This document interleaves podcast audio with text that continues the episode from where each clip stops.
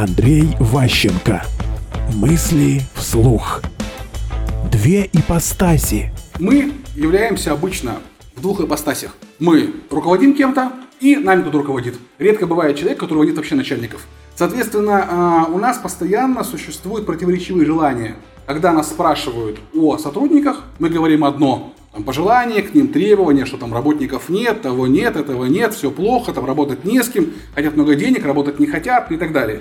Когда спрашивают нас о наших начальниках, мы начинаем вот ту дуду, которую наши сотрудники говорят. Если совместить два этих факта, вот опросить нас, как сотрудников, и наших подчиненных, анкета совпадает на 90%. То есть вот этот как бы конфликт внутренний, когда у нас много ролей одновременно, и подчиненный, и руководитель, противоречивых желаний, приводит к тому, что возникает стресс. Это одна из форм, как бы одна из причин стресса. Мысли вслух. Слушайте новые выпуски и ищите аудиокниги Андрея Ващенко на Литресе.